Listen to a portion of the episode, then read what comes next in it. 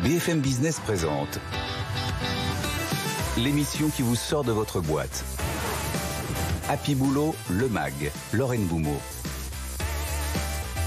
Bienvenue à tous dans ce nouvel épisode d'Happy Boulot. Au programme, on va parler de Burger King qui recrute 3000 personnes en France.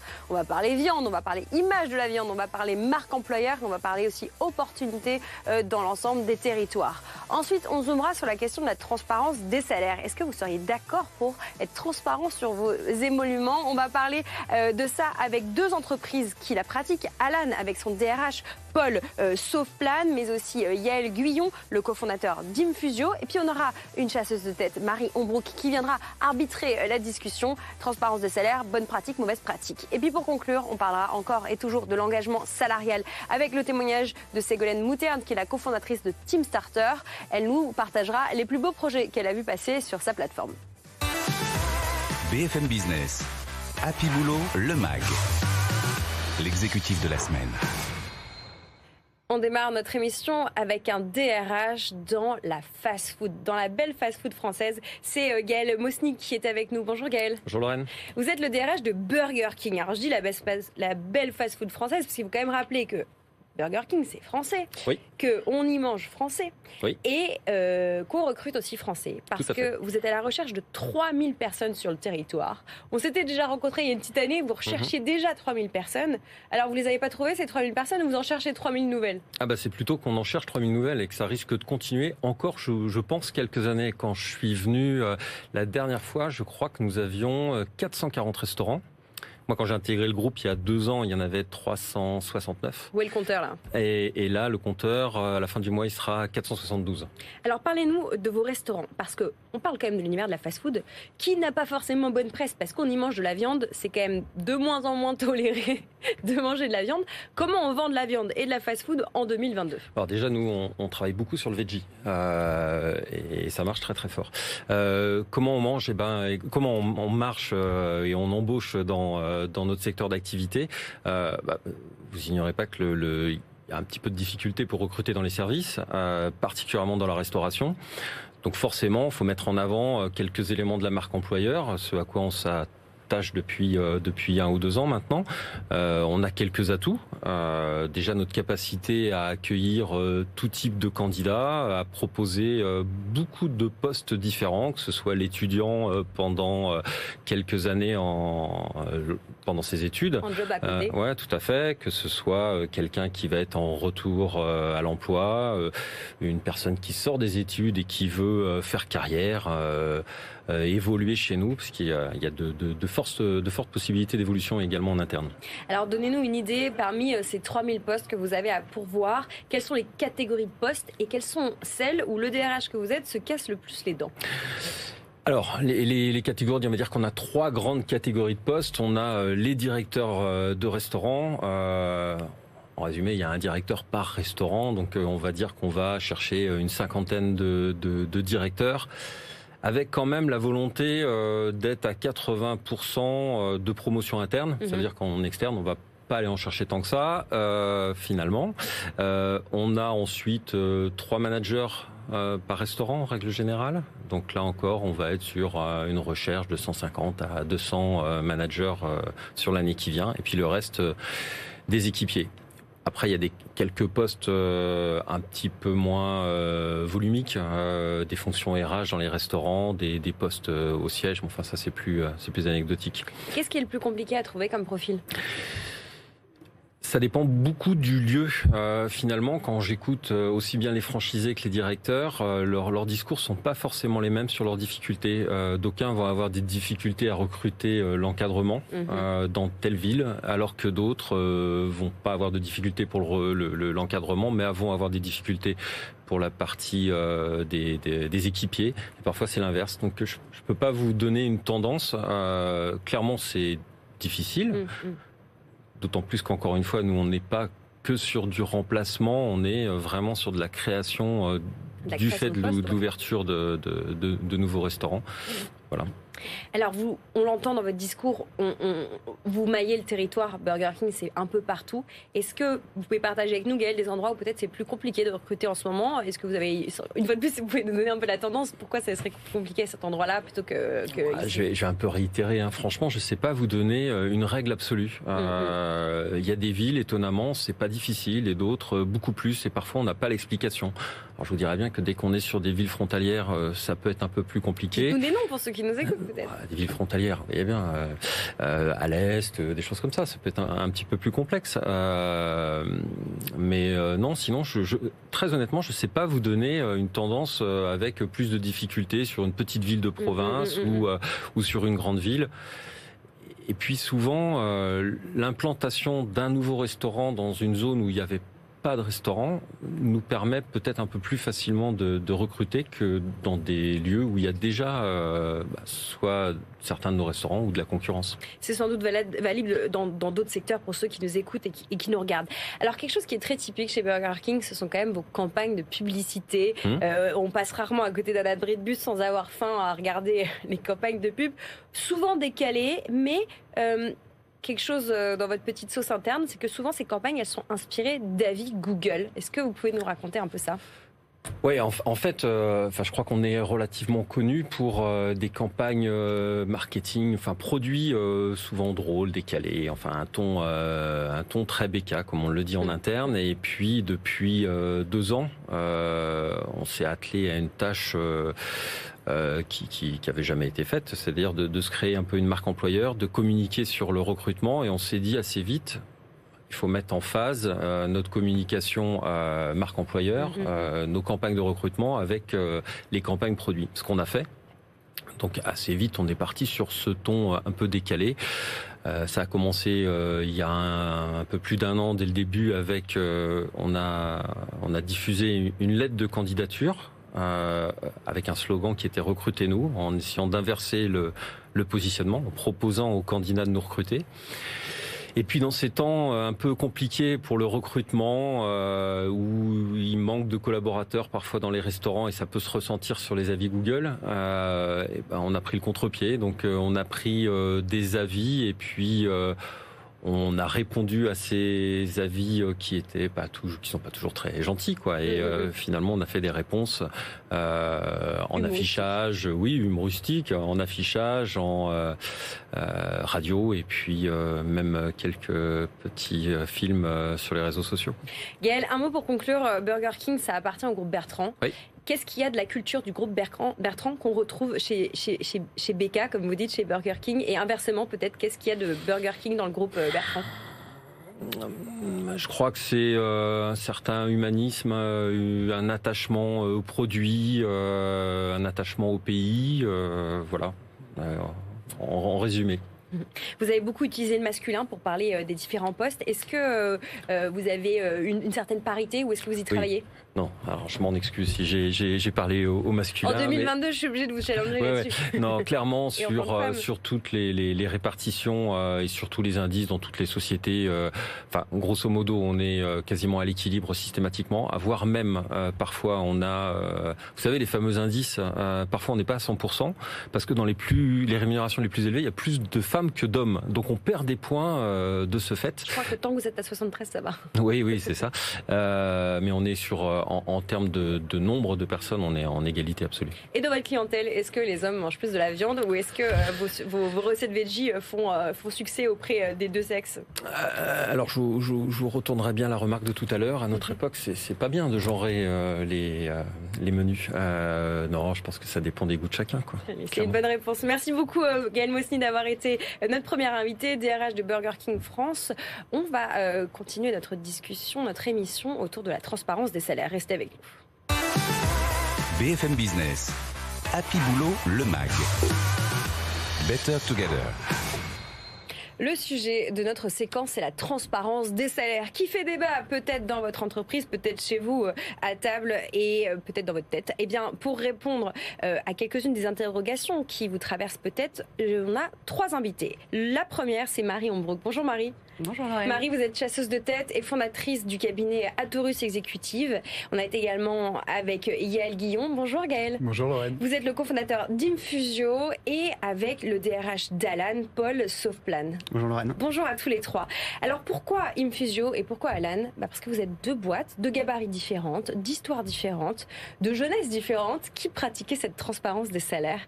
Alors pour démarrer, chacun dans votre rôle, euh, un, euh, un cofondateur et un DRH, qu'est-ce que ça a apporté dans votre quotidien euh, de salarié et de patron et dans l'ambiance générale de la boîte, cette transparence des salaires? Peut-être vous pour commencer, Yael. Alors nous, c'est plus que de la transparence, puisque chacun définit librement sa rémunération et on le fait en collectif. Donc c'est effectivement et transparent et libre. ce que ça a amené, c'est une forme d'engagement et de capacité à travailler au service de la mission de l'organisation en collectif et dans une logique de pair et non plus dans une logique de euh, structure euh, dirigeants salariés ou collaborateurs euh, face à des face à des patrons. Donc on est vraiment dans une dynamique où on va pouvoir construire et faire ensemble sans se préoccuper ni de l'historique, ni du statut, ni de quoi que ce soit. Et chez vous, Paul, chez Alan? Chez nous, c'est un sujet de confiance surtout. C'est-à-dire une boîte dans laquelle il n'y a pas de transparence, notamment sur des questions aussi sensibles, en même temps évidentes que les salaires.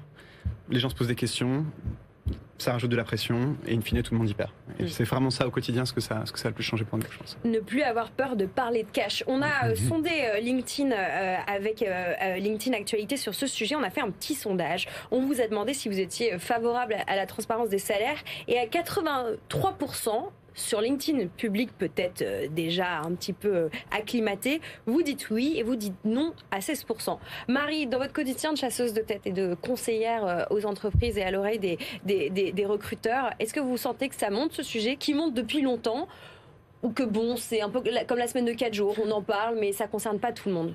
Alors moi, ça fait plus de 10 ans que je fais ce métier de chasseur de tête. J'ai fait passer plus de 10 000 entretiens d'embauche. On m'a posé beaucoup, beaucoup de questions. Est-ce que je peux avoir une voiture avec un cuir rouge? Est-ce que je peux avoir accès à une piscine? Est-ce que je peux avoir une piscine olympique? Je précise. Mais personne, en 10 ans de carrière, ne m'a posé cette question de savoir est-ce que l'entreprise pratiquait euh, la transparence des salaires. C'est improbable. C'est improbable. Mais j'en ai eu des questions bizarres aussi. Euh, en tous les cas, ce que je pense, c'est que c'est un bon mouvement. Moi, j'y suis favorable. Et notamment, je pense qu'on abordera la question dans, les annonces, hein, ou pas de mettre les, les salaires. Mais c'est pas encore arrivé jusqu'au candidat. Et j'ai aucun client qui, à date, m'a dit, moi, je, je le pratique. Alors, vous, euh, euh, Yel, chez Infusio, vous avez tenté de mettre cette transparence des salaires en place en 2017, je crois. Ça a été raté, et puis vous avez recommencé. Alors, racontez-nous rapidement euh, cette, itinérance. Oui, la première fois, on a, on a proposé que chacun détermine librement sa, rémunération, mais on l'a fait sans, sans on va peut-être préciser ce que vous faites pour pouvoir le secteur. oui, tout à fait. on est un cabinet de conseil qui accompagne la transformation des clients qu'on accompagne, donc public, privé, lucratifs, non lucratifs, euh, vers des modèles à, vocation régénérative, donc dans des transformations de, business model, de gouvernance et de culture. Euh, et on expérimente au, sein de notre propre organisation les limites actuelles euh, des, des, organisations. Donc on va chercher les frontières et on va essayer de repousser la frontière le plus, euh, le plus fortement possible. L'une des frontières, c'est le rapport à l'argent, mmh. euh, la capacité à comment on partage la valeur, comment on décide du partage de la valeur, comment on, on communique sur la création de cette valeur au sein de, de l'entreprise et comment on la redistribue derrière. Et le fait de partager les salaires, c'est enfin de pardon de rendre transparent. transparent et de laisser chacun décider librement de sa rémunération, c'est un bon moyen de pousser un petit peu le les limites. Euh, et, donc la première fois, on n'avait pas du tout mis de cadre, on n'avait pas du tout préparé. On pensait que c'était euh, simple puisque chacun décidait librement. Et ce qu'on a découvert, c'est que euh, parler d'argent, c'est en fait se confronter à des choses dont on ne parle pas vraiment entre nous naturellement, c'est-à-dire ça parle de son éducation, ça parle de comment on a grandi et de quel rapport on a construit avec l'argent. Et donc la première chose qui apparaît quand on parle de salaire, c'est du jugement, euh, mhm. qu'on le veuille ou non. Euh, on juge, on, porte un jugement sur la proposition de, de, l'autre. Donc, donc du coup, ça, ça a généré beaucoup, beaucoup de, de difficultés. Euh, en gros, la on était une dizaine à l'époque. euh, la moitié de la boîte euh, était euh, quasiment sur le flanc. en fait. Bah, Ah bah, ouais. Pas réfractaire, mais euh, on en a une qui est partie en arrêt maladie, euh, trois qui voulaient plus parler, une quatrième, qui, Mhm. une cinquième qui pensait que euh, on allait couler. Enfin voilà, ça grosse grosse euh, gros choc. Et donc on a retravaillé ça pour un an plus tard mettre un cadre. Et, euh, et, et depuis, ça fait depuis 2017 qu'on est dans cette euh, dans ce format-là. Et vous, Paul, chez Alan, licorne française, on est dans l'assurance. Oui. Comment ça s'est passé? Alors, c'est intéressant ce que tu dis, Ale, parce que pour le coup, on a. C'est une décision qui a été prise par les fondateurs depuis le tout début. Moi, Depuis le départ. Depuis le départ. Moi, j'étais salarié numéro 3 ou 4 et j'ai été recruté selon une grille. Euh, et, et cette grille, elle est partagée avec tout le, avec l'ensemble des salariés et surtout des candidats depuis le tout début pour bien comprendre effectivement, euh, euh, bah, déjà aligner les intérêts. Est-ce que finalement ce poste-là, tel qu'il me va, je vais aller dans la bonne direction ou non? Rés- Répondre à la question que finalement beaucoup de personnes peuvent se poser, c'est est-ce que je fais ce même job qu'une personne Est-ce que je suis effectivement payé la même chose? Et c'est pour ça que je parlais de confiance tout à l'heure. Euh, en revanche, ce qui va de pair, quand, quand vous parliez tout à l'heure de cadre, euh, le sujet pour nous, il est aussi de se dire j'ai une grille, ça fait pas tout, c'est pas un miracle. Ensuite, il faut que je suis capable de bien objectiver et d'expliquer à tout le monde pourquoi est-ce que telle personne est à tel niveau dans la grille versus telle personne. Et, et ça, ça embarque beaucoup de choses, beaucoup d'organisation dans le process de revue, dans la capacité à effectivement inclure un maximum de pairs pour évaluer la performance. Nous, on fait ça tous les six mois, par exemple. Euh, donc, donc ça s'inscrit finalement dans un mouvement beaucoup plus global sur euh, l'objectivation et la transparence dans l'entreprise et pas uniquement sur ce sujet salarial.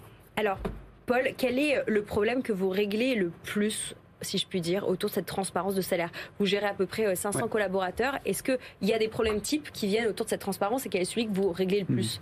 En, en mettant en place ça, deux, deux choses. La première, je pense, le, quel type de profil on recrute? Est-ce qu'on recrute vraiment des gens qui sont des missionnaires, qui viennent aussi pour l'âne, qui comprennent le cadre?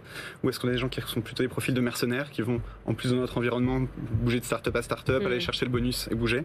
Donc, il y a un énorme enjeu pour nous à ça. Et le deuxième sujet, il est euh, intéressant aussi. Il est aussi de se dire euh, comment est-ce que je réaligne à un instant donné des parcours de vie qui ont pu être différents.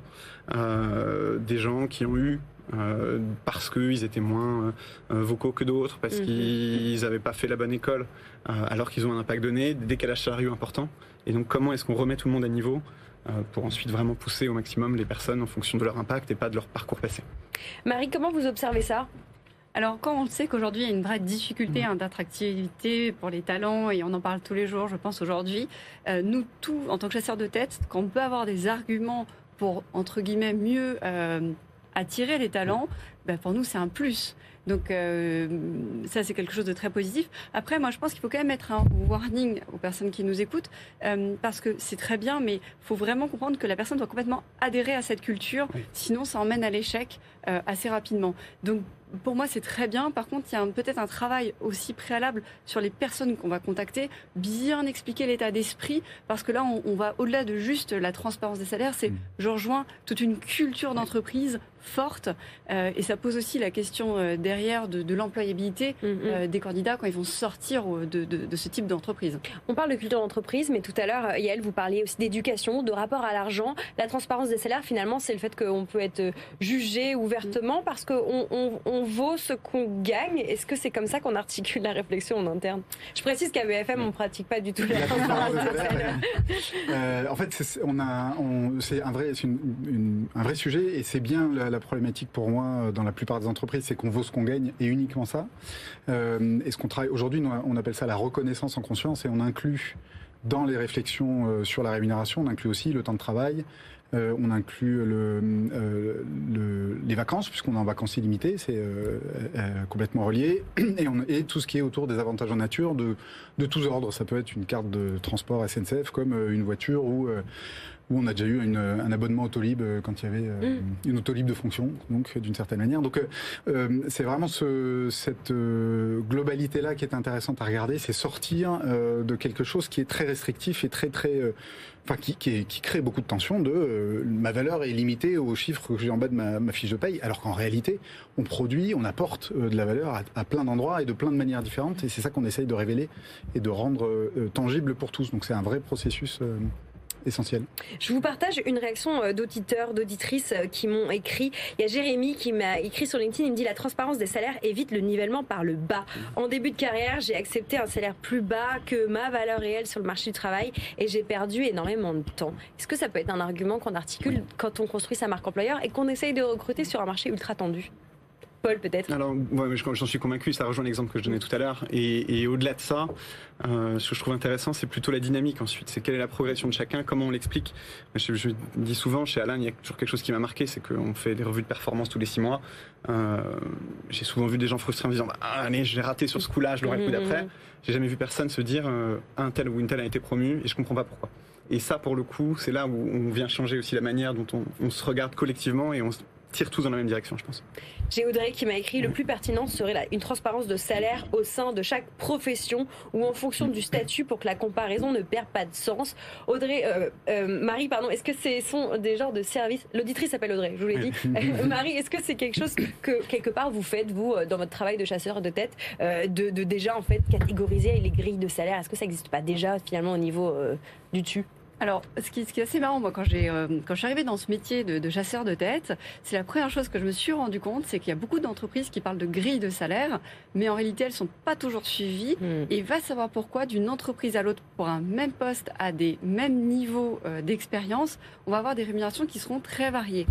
Euh, maintenant, est-ce que c'est complètement applicable? Est-ce qu'on va avoir le même niveau de pression d'une entreprise à l'autre? C'est pas toujours évident mm. de pouvoir appliquer ça de manière complètement euh, uniforme. Et donc, euh, je ne sais pas si ce serait une très bonne chose pour la compétitivité entre les entreprises. Mm. Euh, donc, moi, je ne recommanderais pas forcément. Et surtout, il y, y, a un point, ce qu'on disait tout à l'heure, c'est que le, le, le, salaire, la notion de salaire, la notion de valeur pour, pour, pour, le candidat, pour la personne qui, qui va négocier ce salaire, c'est pas quelque chose d'évident, c'est pas naturel, on mm, l'apprend pas à l'école. Et et c'est vrai que c'est bien d'avoir ces éléments, mais l'uniformisation, j'en suis pas certaine. Bon, en tout cas, on a de moins en moins peur de parler de cash. Vous le savez peut-être, New York impose depuis euh, le 1er novembre aux employeurs d'indiquer euh, eh bien, euh, sur les annonces les fourchettes de salaire. En France, on commence à le voir. Indeed France, mais aussi Hello Work qui le pratique. Peut-être pas de transparence au niveau de toutes les entreprises, mais en tout cas, euh, transparence dans la communication. Déjà sur la fiche de poste, c'est déjà peut-être une bonne information. On aurait mille choses encore à se dire, notamment, on n'a pas évoqué les côtés négatifs de cette transparence. On refile à ce sujet. Je remercie tous les trois. Marion Brook, fondatrice du cabinet Atorus Exécutive. Euh, Yael Guyon, fondateur d'Infusio. Et puis Paul Sauveplan, le DRH d'Alan. Merci à tous. Restez avec nous. On va parler euh, d'engagement salarial. BFM Business. Happy Boulot, le MAG. Business Case. Le business case de la semaine, ce sont les mystères de l'engagement salarial. Pour percer ces mystères, c'est Ségolène Moutarde qui est avec nous. Bonjour Ségolène. Bonjour. Vous êtes la cofondatrice de Team Starter. Pitchez-nous en 30 secondes ce que vous faites depuis 2019. Euh, Team Starter, ça démocratise la prise d'initiative. Ça permet à tous les collaborateurs euh, chez nos clients de pouvoir porter et réaliser des projets au sein de leur entreprise grâce à un budget alloué mensuellement par l'entreprise, par exemple 20, 30 euros par mois, pour leur permettre d'agir à leur échelle et de pouvoir contribuer à leur entreprise. Près de 3000 projets, projets à impact comme on dit dans le, dans le jargon. Dans le jargon. Euh, quels sont, disons, les deux plus beaux projets que vous avez vus passer? Alors, et quel budget? Euh, Un projet qui m'a marqué récemment, c'est une collecte de Lego pour euh, créer des rampes d'accès dans les agences bancaires pour faciliter l'accès aux personnes euh, à mobilité réduite. Mmh. C'est un projet petit budget, je crois, une centaine d'euros, mais qui a mobilisé énormément de collaborateurs en interne.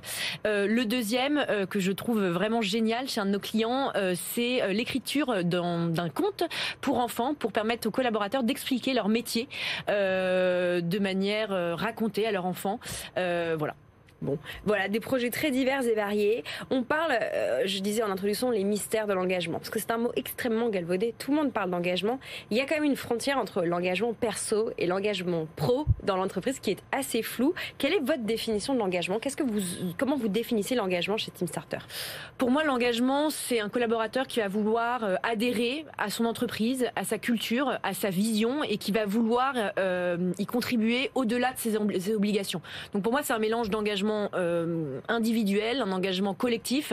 Euh, c'est aussi beaucoup lié au sentiment d'appartenance, euh, d'implication qu'on va venir aussi chercher. Et nous, on va venir activer ce dernier levier avec Team Starter parce qu'on pense que finalement, baby food, corbeille de fruits, ça sert pas à grand chose. Mm, mm, Pareil, mettre des happiness officers, ça sert pas à grand chose. Pour nous, faut laisser les collaborateurs décider de ce qu'ils souhaitent en entreprise et c'est comme ça qu'on va réussir à les engager et les engager réellement en leur permettant d'agir à leur échelle et d'être acteurs de leur entreprise. Bon, vous revendiquez des statistiques qui font rêver. Hein. 82% des collaborateurs, collaboratrices se disent euh, plus engagés et plus acteurs euh, grâce à une solution comme la vôtre. Quelles sont les variables? Comment vous mesurez cet engagement? Bah, Alors nous, on a un outil. En fait, euh, tous les collaborateurs chez nos clients ont accès à la plateforme Teamstarter avec un budget. Et en fait, tout simplement, on va leur poser régulièrement des questions de manière anonyme pour mesurer leur taux d'engagement dans le temps et de voir si la mise en place d'une solution comme Teamstarter a eu un réel impact sur eux. Et ce qu'on voit, c'est qu'en fait, un collaborateur qui porte un projet, bah forcément, c'est un collaborateur qui va être beaucoup plus engagé mmh. euh, parce qu'il va pouvoir agir, il va pouvoir changer ses conditions de travail, il va pouvoir améliorer son quotidien, améliorer aussi euh, sa relation potentiellement avec ses collègues, notamment avec le télétravail, le modèle hybride, on se sent de plus en plus éloigné, perte de sentiment de sens, perte de sentiment d'appartenance. Et donc c'est hyper important euh, justement de pouvoir quand même se sentir appartenir à son entreprise. Et c'est pour ça que les outils sont aussi extrêmement importants. Vous avez une centaine de clients, notamment des grands groupes dans la banque, dans le luxe et les PME dans tout ça. Est-ce que euh, on, les PME viendraient vous voir avec les mêmes problèmes que les grands groupes et quels problèmes euh, vous, vous, vous mettent sur la table vos, prospects ou les clients qui viennent vous solliciter? Alors nous, on a autant de PME, ETI que de grands groupes. Mm. Euh, en fait, ce qui se passe aujourd'hui, c'est que la majorité des collaborateurs ont des bonnes idées, mais ces idées, elles émergent pas parce qu'en fait, il y a un problème euh, bah, de hiérarchie. Il faut en parler en N plus 1, N plus 8, N plus 10, lourdeur administrative, etc. Et donc, les petites idées du quotidien, elles se perdent. Et ça, en fait, peu importe la taille, qu'on soit 100, finalement, moi je dirais au-dessous de 100, on n'a pas besoin de nous. Au-dessus de 100, on a besoin de nous. Et donc, euh, l'idée euh, pour nos clients de faire appel à nous, c'est de matérialiser leur culture d'entreprise en tout simplement confiant une responsabilité à leurs collaborateurs euh, à travers Team Starter et en leur donnant la possibilité tout simplement de pouvoir proposer des projets et de s'impliquer, peu importe leurs idées. Alors bien sûr, les thématiques, la RSE, la qualité de vie au travail, l'expérience collaborateur, ils vont venir choisir. Mais voilà, l'idée pour nos clients, c'est de faire appel au bottom-up et surtout que ça soit très concret parce qu'en fait, dans les entreprises, il y a quand même de plus en plus de bullshit. Mmh. Euh, et à travers Team Startup, bah, c'est très concret. On voit tous les projets qui ont été proposés, ceux qui ont été menés. Et ça leur sert aussi pour les candidats, puisqu'en fait, notre plateforme est présentée dans tous les process d'embauche, mmh. puisque c'est très concret. On voit les centaines de projets qui ont été menés. Le collaborateur, il sait que quand il arrive dans l'entreprise, il a un budget, il a une capacité d'action.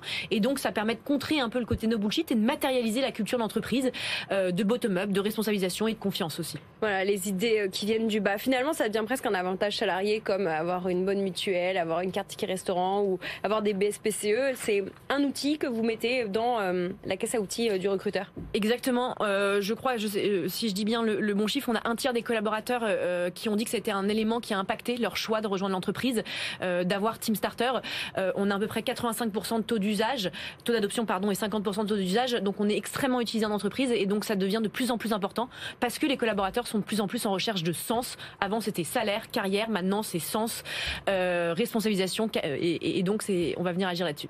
Voilà un des mystères de l'engagement salarial peut-être percé. Merci beaucoup euh, Ségolène Mouterde, vous êtes la cofondatrice de Team Starter. C'est la fin de cet épisode d'Happy Boulot. Le Mac, vous pouvez nous retrouver bien sûr en vidéo à la demande, en podcast et puis en direct peut-être ce week-end sur BFM Business. Merci à toute l'équipe et rendez-vous la semaine prochaine pour d'autres discussions sur la vie de bureau, euh, le bonheur au travail et puis euh, le management.